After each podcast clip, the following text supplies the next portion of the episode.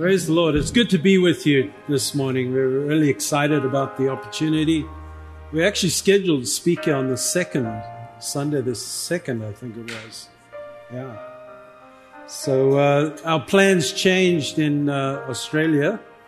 We kept the last weekend, which was the second, um, kind of free. Of course, we'll be with you guys. Would have been with you guys, but at the same time, just just some space just to rest before we go home. And it got shifted up. I'm sorry, we were going to be the 20, the 20s, the weekend before. And so we had to shift it up. And uh, Peter said, okay, we'll take you on the second. And then, of course, he had to go to India. And so I said, well, we're available this weekend if you'd like to have us. So we're here. Praise the Lord. Amen. God is good. So your theme is flourish. I love that theme. It's wonderful. Who would love to flourish for the Lord here this morning? It's a, it's a, it's a real wonderful thing to uh, extend our faith towards. Um, but this morning, I'd like to address that, uh, but I'd like to also address uh, the elephant in the room, as it were. Um, and don't get, don't get, oh, oh we're going to have a negative message, but uh, um, I've pastored for many, many years, pastored one church for about 15 years up in North America and uh, all over the all over the world, in fact.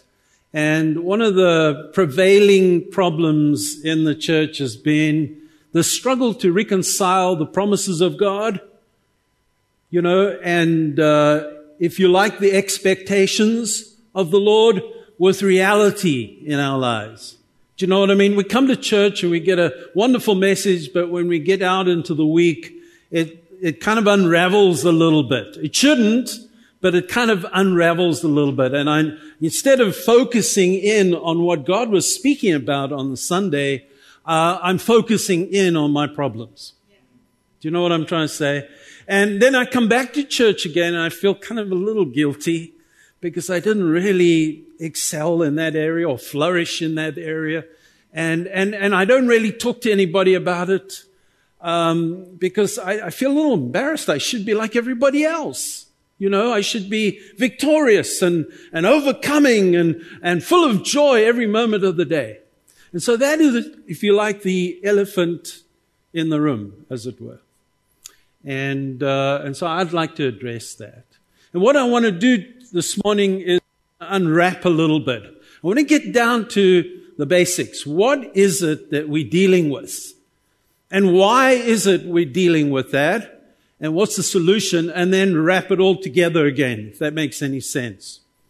Um, so what I'd like to say, first of all, is this. There's two issues that we're dealing with. Number one, we're dealing with the purposes or the plans and the purposes of God on the one hand.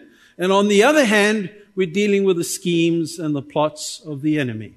If you wrap it all down, that's the basic two elements or conflicting uh, principles, if you like, or elements that we're dealing with. Is God has his purpose and his plan, number one, and the devil is trying to undermine God's purpose and plan. I don't think the devil has anything personal He'll use something personal to get at the plan and the purpose of God. It's not like he doesn't like you or anything like that. He absolutely hates God. Amen. And so he uses these schemes and plots to try and thwart the plans and the purposes of God. And we find ourselves many times smack bang in the middle of those two. I call it no man's land. you shouldn't be there. You shouldn't be in the middle. It's kind of like the First World War. You had the German trenches and the Allied trenches, and every so often they commanded the soldiers to go over the, the top, as it were, and they all got massacred. You don't want to go up there because there's landmines and bullets and there's problems and issues. You don't want to find yourself in the middle of those two forces. Sometimes Sometimes we drift a little bit towards the schemes and the plots of the enemy, and other times we kind of drift a lot more to the plans and the purposes of God. And the reason why we're in the middle is because we've got our own plans and purposes. And they don't always match up with God's plans and purposes. Amen? Don't always match up with the schemes and the plots of the enemy either. And so that is where we want to start. We're in the crossfire between those two. And so here we are trying to be who we're supposed to be. We're trying to live out this incredible inheritance that we have and we find ourselves in a battle 24-7. Now we have some wonderful scriptures. Count it all joy when you find yourself in many troubles, knowing that the trying of your faith works patience, but let patience have its perfect work so that you may be perfect and complete in Him. And so we can always resort to that, of course. You know, whatever problem comes our way, we can get stronger, right? But who knows that sometimes problems are so overwhelming. I'm not suggesting for one moment this morning that you're not going to have any problems, but we need to find out what's really going on. The second layer that I want to sort of wrap this thing with um, as we begin to rewrap it is the fact that you and I have three adversaries, three enemies, not just one, we have three. Would you like to know who those three are? All right. Number one, the devil. It says in 1 Peter chapter 5 verse 8, be sober and vigilant because your adversary, the devil, walks about like a roaring lion seeking whom he may devour. He's our arch enemy, all right? We don't want to uh, concentrate on him too much here because we're here to worship the Lord, not him. Amen? But he is our enemy. Um, as a South African, that doesn't make sense. You do not catch prey by walking around roaring. A lion, when a lion catches prey, they stealth. They're silent. Amen? They're, uh, they're, nobody can, none of those animals can see a lion. They're hiding. You're not exposing yourself and roaring. So, you know, the devil is stupid. Come on, everybody. I mean, you know when he walks in the room, you know when he's trying to cause drama, he should be stealth, but he can't help himself, right? So the enemy is our, I'm sorry, the devil is our arch enemy. It's two things the devil is trying to accomplish in regards to the schemes and the plots of the enemy. Number one, he's wanting to sow fear, a lion roaring. I've lived in Africa most of my young adult life, and we were out in the bush many times. Amanda and I traveled throughout southern Africa, and uh, we've had some lion experiences. It's frightening. You do not want to find yourself in the bush looking or staring down a lion.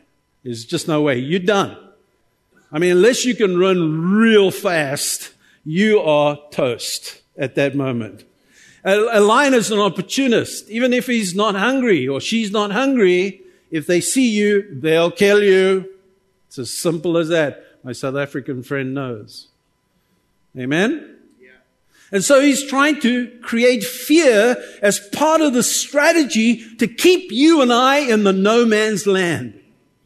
He doesn't want you to be living in the perfect plan and purposes of God. He doesn't even mind if you don't come over, over to the dark side, as it were, completely. If he can just keep you there where the bullets are flying and you're under pressure and, you know, it's like, what the heck is happening in my life? Kind of approach. Amen? The other thing, he's trying to deceive. He's like a lion. He's not a lion. Amen? He's pretending to be a lion. So fear and deception is what this adversary or enemy is bringing to the table. What is the antidote to that?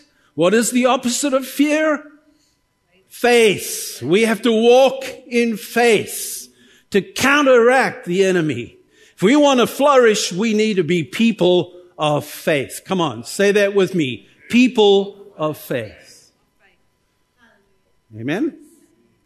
And of course, deception, what's the opposite of deception? Truth. We need to walk in truth. Stop telling little white lies. Stop being dishonest. Stop faking it. Be real. Walk in truth, not just the truth of the word and truth and righteousness, but walk in truth in your own conviction so that you cannot allow the enemy to destroy or to bring you over, as it were. Amen. The second enemy, the second adversary, and I want you to put your seatbelts on, fasten your seatbelts right now. And if you don't have seatbelts, just take a hold of your chair and hold tight right now. The second adversary, the second enemy, who might even be greater than the first one, is you and me. Come on. We have veto rights. In fact, the enemy cannot do anything with us or through us unless we give him position. We his boss. Amen? It's a funny thing. You and I can sell ourselves just about anything. I'm sort of a little skittish when it comes to car salesmen, and for, forgive me for the, if there's car salesmen here, but in America, they're like vultures. You go into a car lot, you know, where they're selling cars, and Amanda and I just sneaking through there. There's like hundreds of cars. We just want to have a look at a few, and suddenly there's five or six guys suddenly popping up. Hello, you know, are you interested? And they're about to pounce, and so I don't trust them. I don't trust salesmen. I lived in the Middle East and they want to barter and bargain and haggle all the time. And I, I never know if I got a good deal. Most of the cases, I think, I got a sweet deal here. And I get back to the hotel, get back to where we're living. And they say, no, you can get those for a fraction of the price just down the road here. Oh man. Been ripped off. Amen. You and I can sell each other ice in Alaska or the Arctic.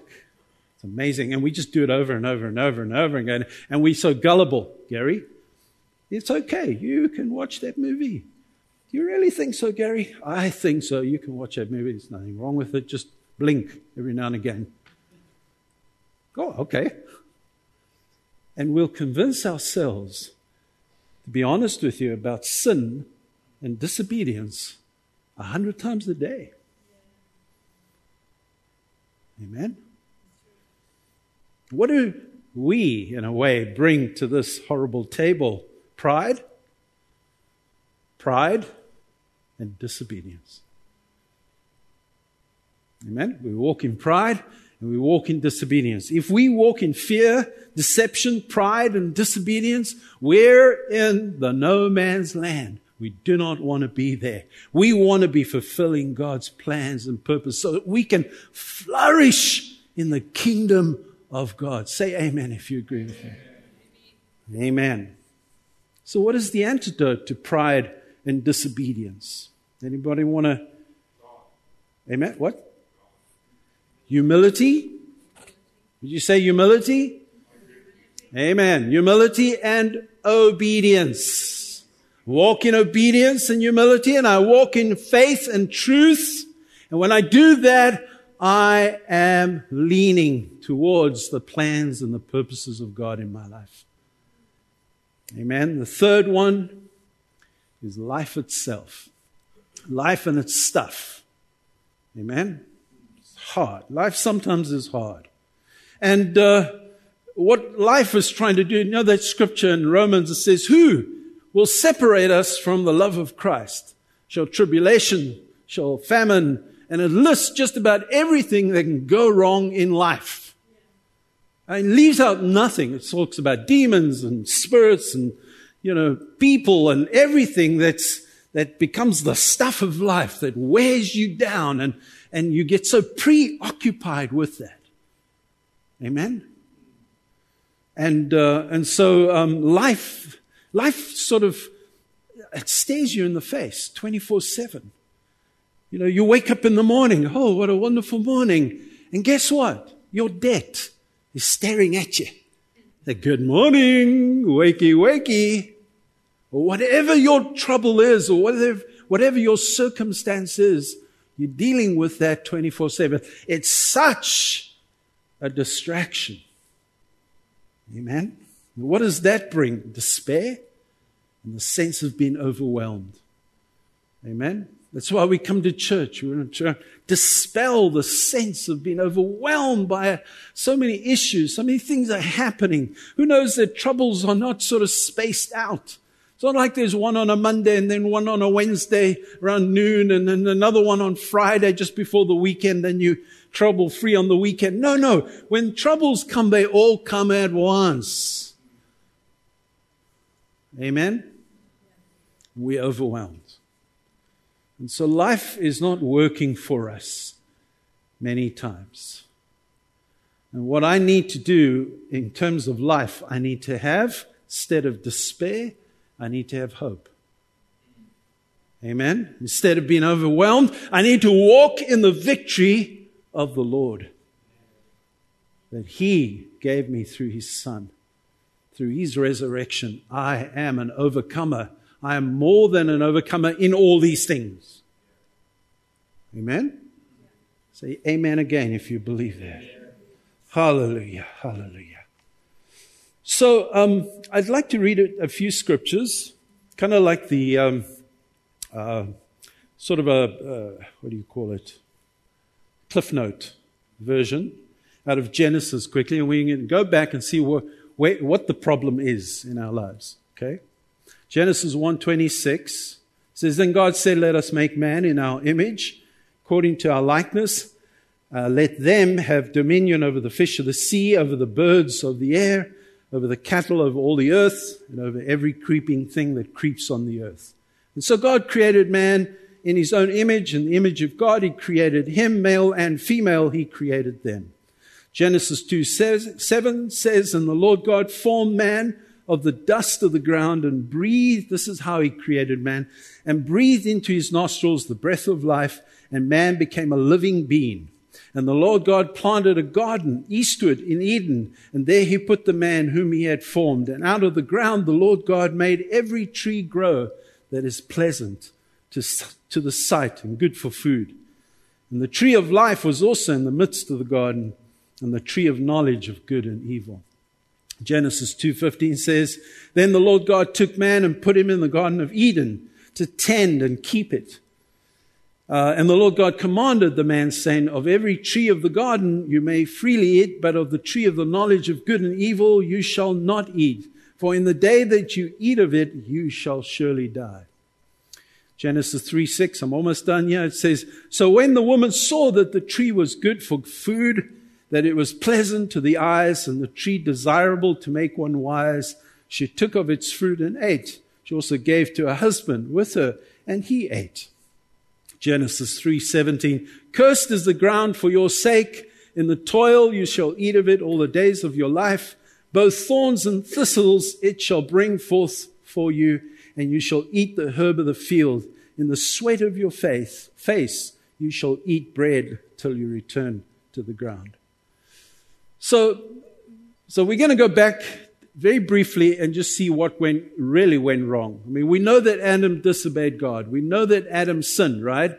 And that just opened the floodgates. Okay? But what really went down there? What, why, what uh, preceded his act of disobedience? What was it that went wrong? Um, I'd like to also quickly, as we've layered, we've put the, the adversaries, we've layered that, and now the, the third layer is you and I have the genetics of Adam. Um, God created Adam for abundance. God created Adam to live, you know, pressed down, shaken together, and running over. Designed him. In fact, he designed us for that. So genetically, we incompatible with trouble. I've never found anybody um, as I've traveled, and I'm, you know, 38 years old. No, I'm sorry. I forget these things. I apologize. I'm 62 in October. And uh, I've traveled around, and uh, I've never met anybody who says, trouble? Oh, wow. Praise the Lord. Hallelujah. Trouble. Awesome. I can't live without trouble. Some people cope better with it than others. Some people kind of get some energy out of it. But at the end of the day, we're all looking for that peaceful place, right? That happy place. And the reason is that genetically we wired that way. But the problem is this world will never give you what you as Adam expect.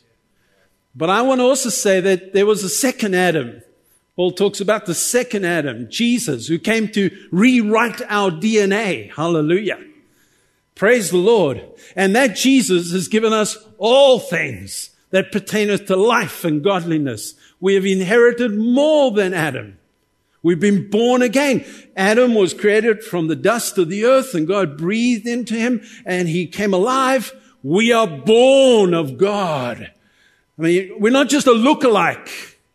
We are born family of God. We're the sons and the daughters of God. Hallelujah. Isn't that exciting?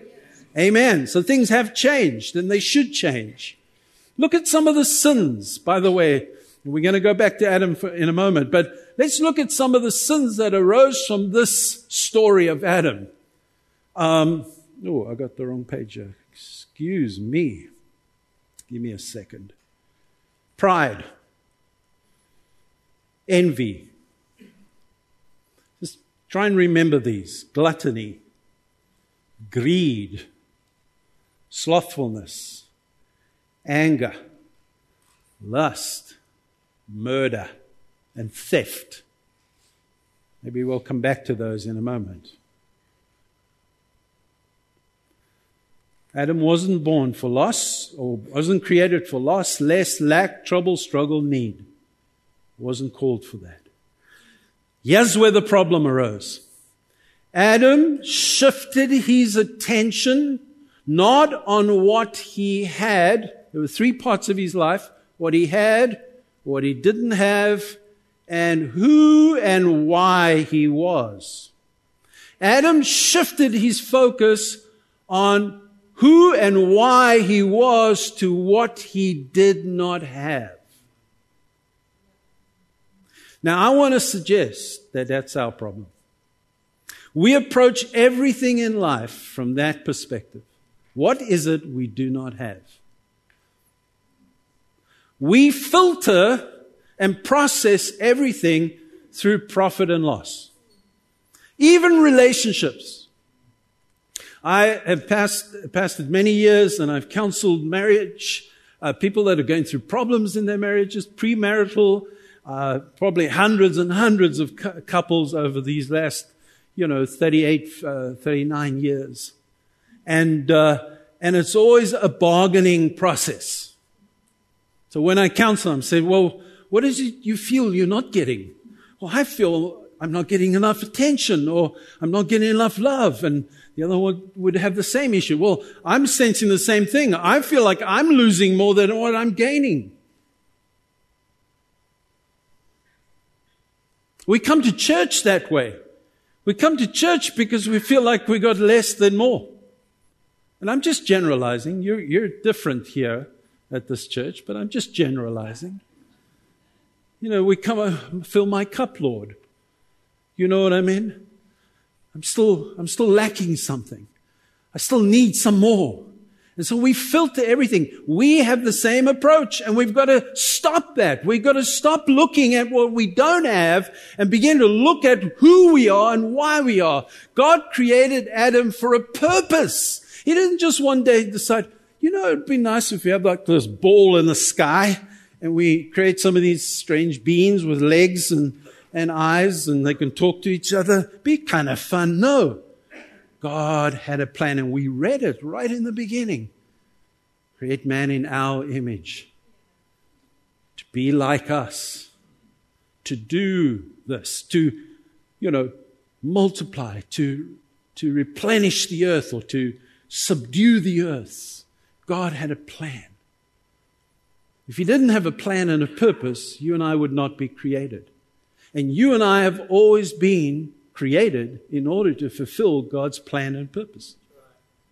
Not your plan and purpose, not my plan and purpose. I'm always trying to fit God into my plan and purpose. God, this is not fair. I'm trying to, you know, I'm pursuing this holiday and I, I, I need some money. What's going on? My plan is to go and travel all over the world and you're not helping me, Lord. I'm not saying God doesn't want you to travel all over the world. We do. But I'm just saying that we have a conflict of interest. Does that make sense?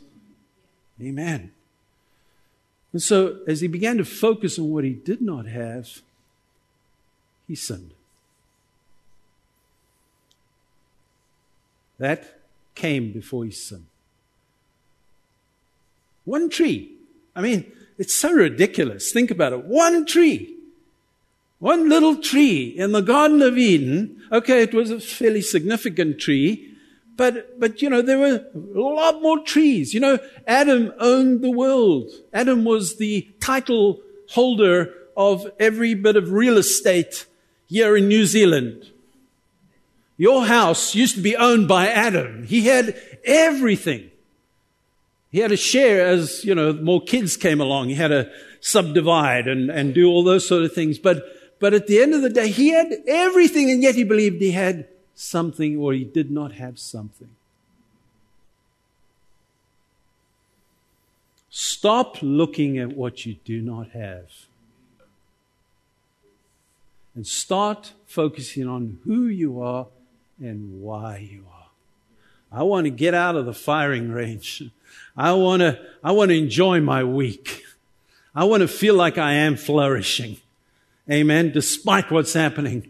I don't want to, I don't want to, to be shifted over to the dark side, if you like. I want to be in the light. And the word encourages us, continually to walk in the light. It's because sometimes we don't quite walk in the light. Amen. Praise the Lord. So, I have four things that may finally tie this up. Let me go through, before I do, be, be, let me go through those sins. Pride. What I'm trying to say is most sins relate to this problem of noticing you don't have. Pride, envy, gluttony, greed, even slothfulness, anger, lust, murder, and theft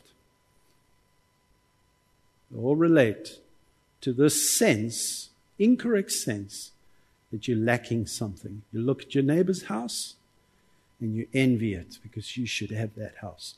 That is, that is the issue of Adam. That precedes disobedience. Amen. You are sons and daughters of God. You are born by the Spirit, born again. You're, you're, you're part of the family of God. You're not just created out of the dust of the earth. You're part of the family of God. You, your DNA has been rewritten so that you can receive what Jesus has given. How do we receive what Jesus has given? What does Jesus say? He says, if you lose your life, you gain it. See, the answer to a marriage isn't negotiating and sorting out some sort of uh, issues that you have. The answer to a marriage or any relationship is to give everything. If, if there's two people, you give everything. You die to self completely and the other person dies to self completely. And what do you have in return? Everything. Everything. Not just, okay, so I'm feeling a little better about my husband now. I'm getting a little more attention. You get everything if each and every one of you, just like Jesus, gave everything. Not bargain. Not negotiate. Amen. Bargaining and negotiating, you're always going to feel like, eh, I'm not too sure. I think, uh, you know, I think I've got the raw end, raw end of the deal. Okay, so there's four things here. 2 Timothy 1 9, it says, Who, he who has saved us and called us with a holy calling, not according to our works, but according to his own purpose. Say that with me. According to his own purpose. Okay? And grace which was given to us in Christ Jesus before times began. I think I might have shared this scripture with you in another context, but there's two glories here. There's salvation and there's calling. And it's kind of like two sides of the same coin. You, you can't have salvation without the calling, and you can't have the calling without salvation. Amen? And if you and I just have salvation, it'll always be just about you, and you'll never have enough. Spoiled brats.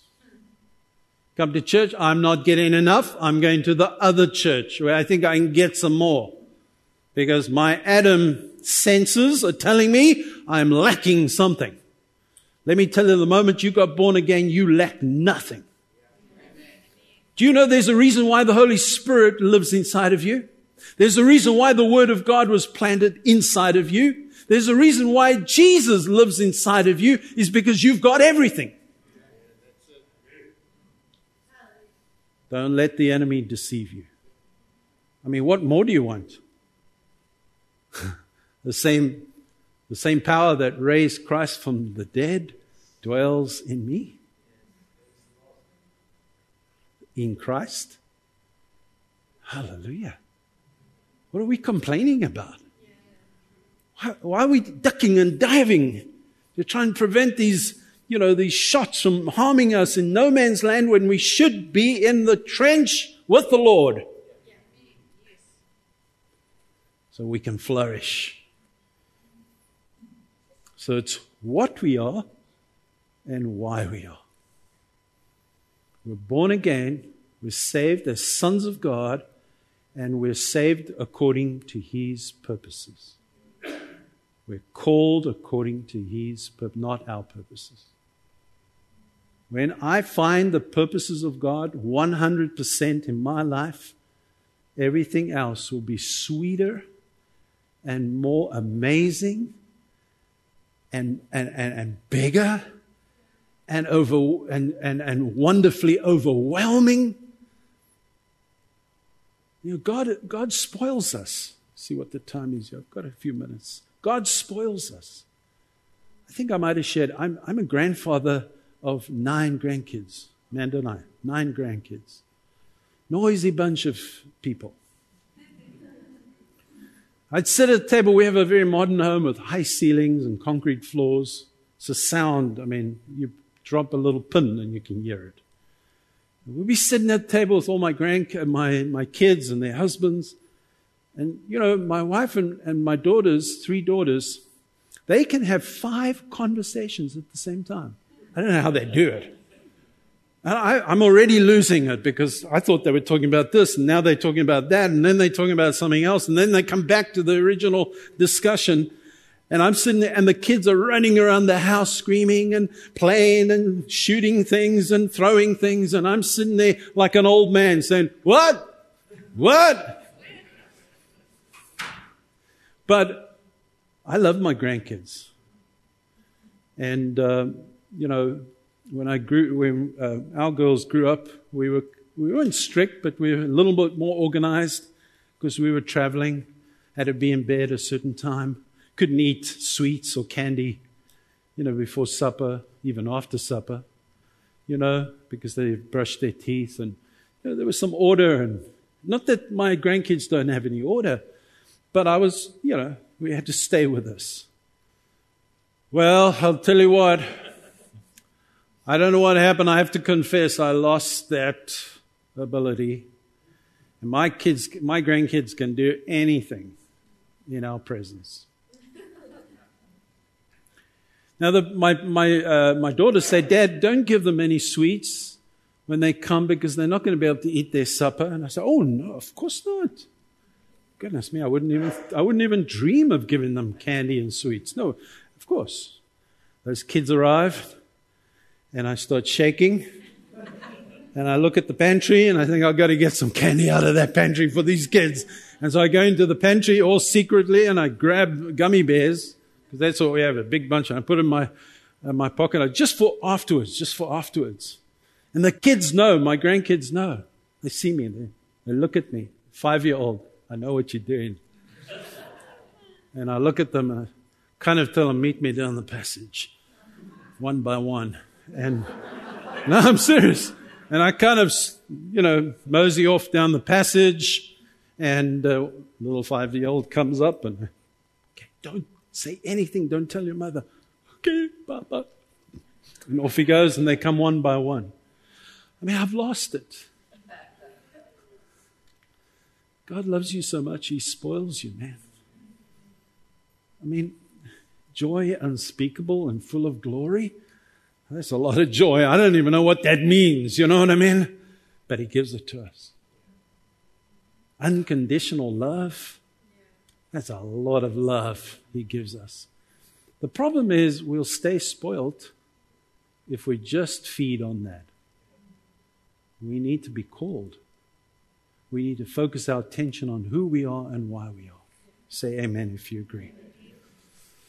Second one, we really do have lots and lots and lots and lots. There was a little advert in South Africa, they had uh, jelly tots. It's like a candy.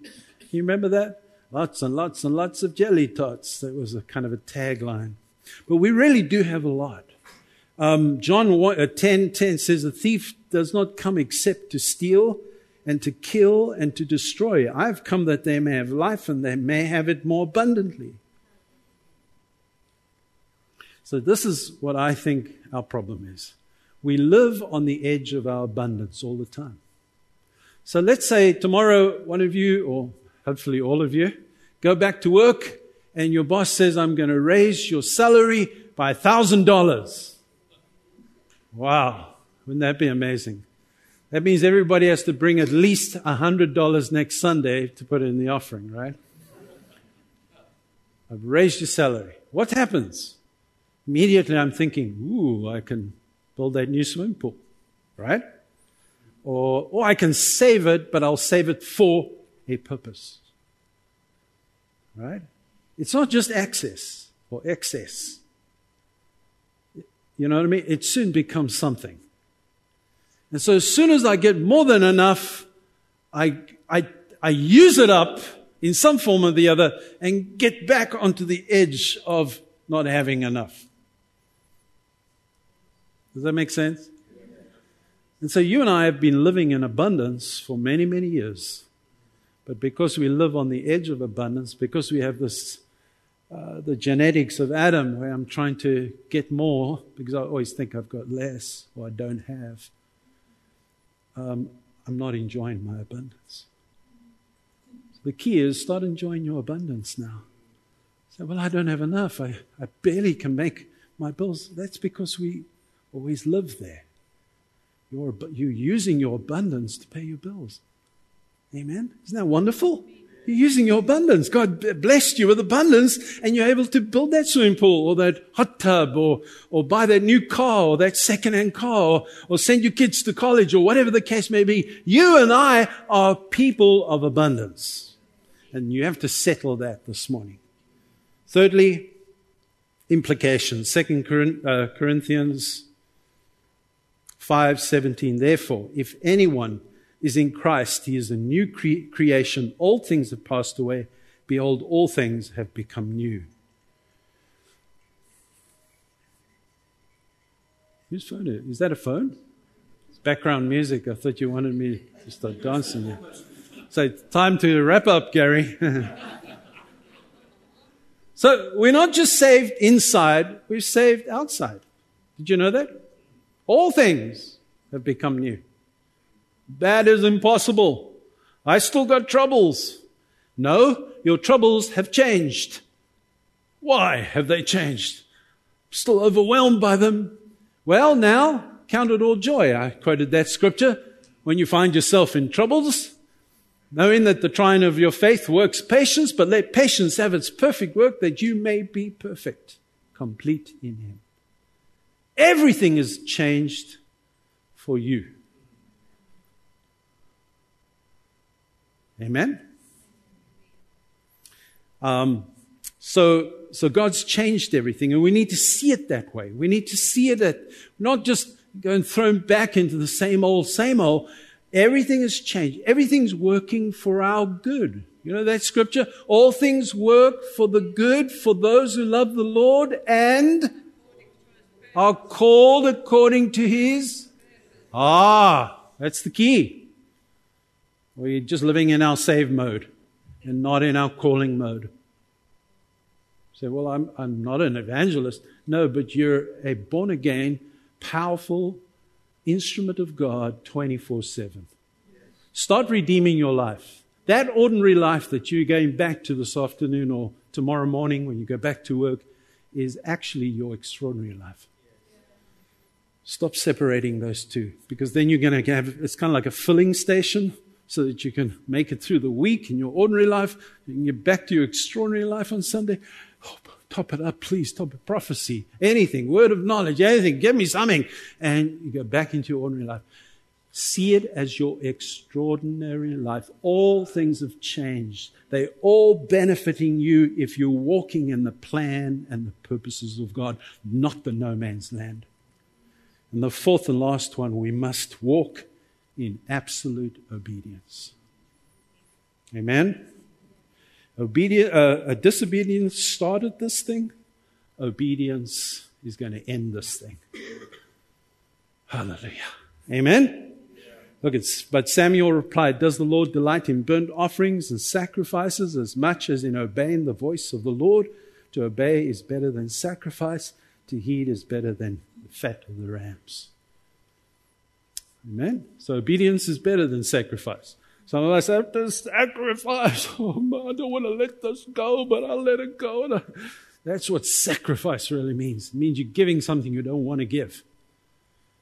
Obedience is better because you understand the word of God, and if God says it, then so be it. Amen? But there's kind of reluctant obedience. It's like, okay, what's the Bible say? Oh no, do I really have to do that? Okay, I'll just have to bite my teeth and do it. So that's better, but what's best? Amen? Good, better, what's best? I call it super obedience. The moment I obey because I want to obey. Not because I'm told to, not because some drill sergeant told me to run and do push ups and I obey. No, because I just want to obey. Just comes from me. It's just a natural thing. It's really what Adam had before he started focusing on what he did not have. Amen. Praise the Lord. Does that make sense at all? Let's go flourish. Time to flourish. Come on, everybody. Praise the Lord. Let's go and be the church. Not just come to church on Sunday to get a refill, but let's go and be filled. Amen. Let's do the work of God. All right. I'd love to pray for you. I know it's right on 11:30, so maybe another 5 or 6 minutes. Hallelujah. Praise the Lord. Who wants to respond to this message, first of all? Who's tired of being tired? Who's tired of being frustrated? Tired of being feeling guilty because they're not as good as somebody else? Who's tired of trying to make ends meet because somehow, you know, you have to strive to do that? In America, they. Uh, they come from California to where we live. They sell their houses and they come and buy a little piece of land, maybe five acres, ten acres, grow some apple trees, maybe. We have some live animals, some deer, and, and, and, and have a little nest egg, which uh, then they don't have to worry again for the rest of their lives. That's the Adam in us. Amen. That's fine. We do that. But that's not what we obsess on. We obsess on the kingdom of God and Jesus. Amen.